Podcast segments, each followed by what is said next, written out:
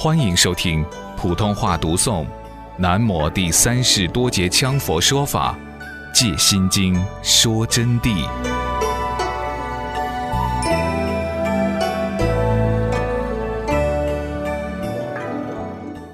我们讲到这里了，我想请问同学们一件事情，你们思考一下：玄奘法师，我们当今能不能有人敢和他比啊？请大家回答我这个问题。众同学答：有，我们上师。什么上师哦？哎，不是那么一个意思，不是那么一个意思，就是说当今啊，确实很难有人和他相比。但是我必须要说明一点问题：玄奘法师易经，上师和他相比的话，差得太远了。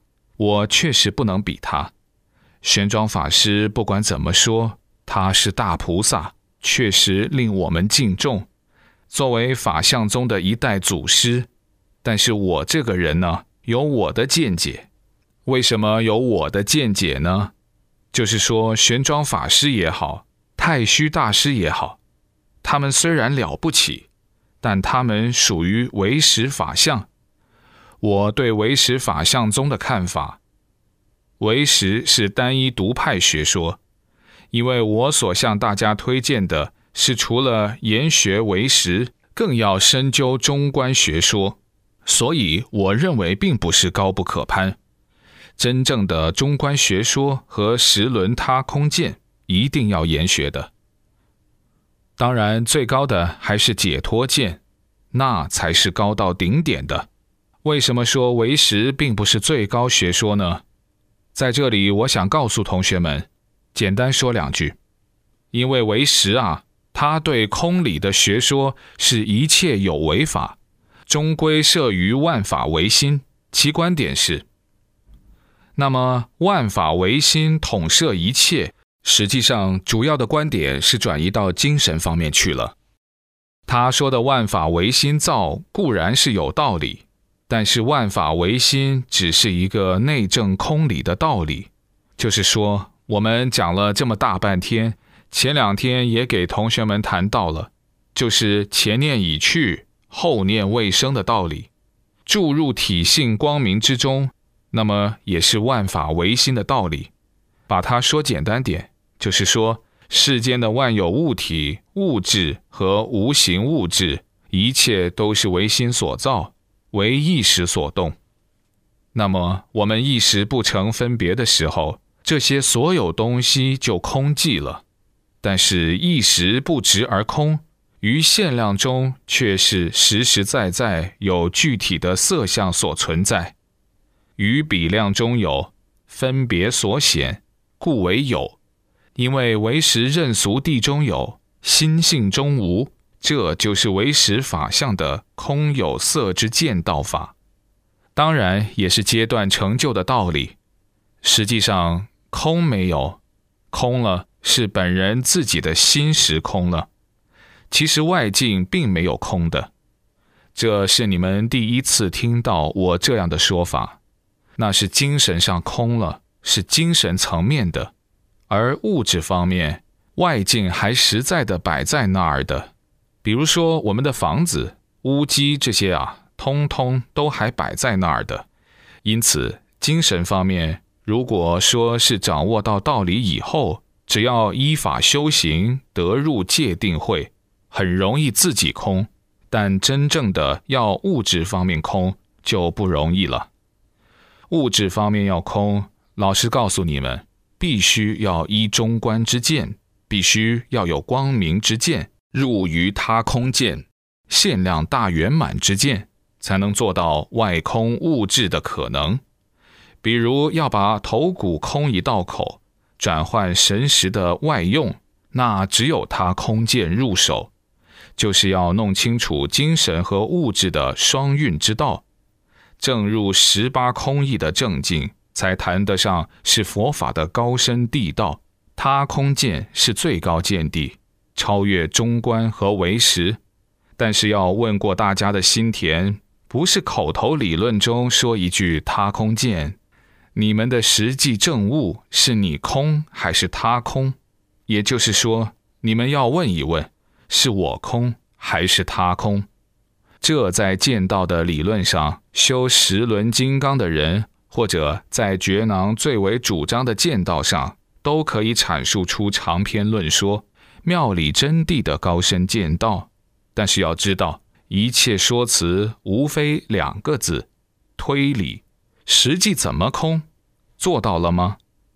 所以十轮十万颂达到最高度圆满的十轮金刚境界，进入绝密行金刚幻体禅。首先要的不是空口说辞的推理他空见，而前提必须是我空，方能转换他空。也就是说，自己连自己头顶上都没有空出一个洞，神识怎么外用？而在神识外用时，则能一切有为法，房屋、山石、大地、海洋、天空无所阻隔，耳际回光返照，他空之境不空也空，必然空，幻化空，如露亦如电空，实相之空。但这并非现在那些所谓的法王、活佛能做得到的。从心田里面问一问，看一看。正理者做到我空了吗？我未空，何来他空？我未正，何来情气无碍？如正他空，必然我空，故所以离不开释迦佛陀真正的佛法。而要找到这真正的佛法，今后十几年因缘成熟，在西方会有一本法宝出世，解脱大手印就是真佛法的源头，成就的心印。所以，我不是要在这儿批判人家玄奘法师，我对他首先表明了态度，我十分尊重，只能说是我的正经使我认识到，唯识法相还没有进入另外层次，但是他已经是属于佛教的正宗之理，只能说层次上的关系，无非就是佛学的大学生嘛。那么。大学里面还有研究生、博士等等，甚至于有研究员。我们的佛法希望令同学们今后个个成为研究员，乃至成院士，不要仅仅读一个大学的境界。好了，这是譬喻啊。关于唯识法相的这个学说，同学们要尊重唯识法相的学者们，要向他们学习。因为现在我们的同学比起他们就还差得太远了。我说内心话，当然这里面也有比他们高的，在座的同学也有。总的一句，不要存分别心。我昨天晚上也给大家讲得非常清楚了。佛法嘛是有阶梯层次的，你要想登到楼顶，那么梯子是一格一格的，只要是向前走的。不管站在哪一格，都是称为进取佛法的一种前进修学，所以必须以尊重的态度，不能以是非观点去说。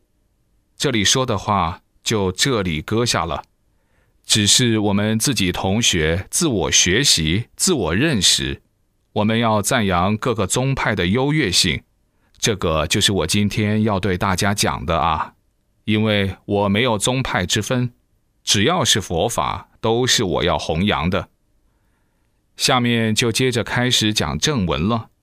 因为玄奘法师的历史，我们已经介绍一个初步段落，正文就是经题讲完以后的经的内容了。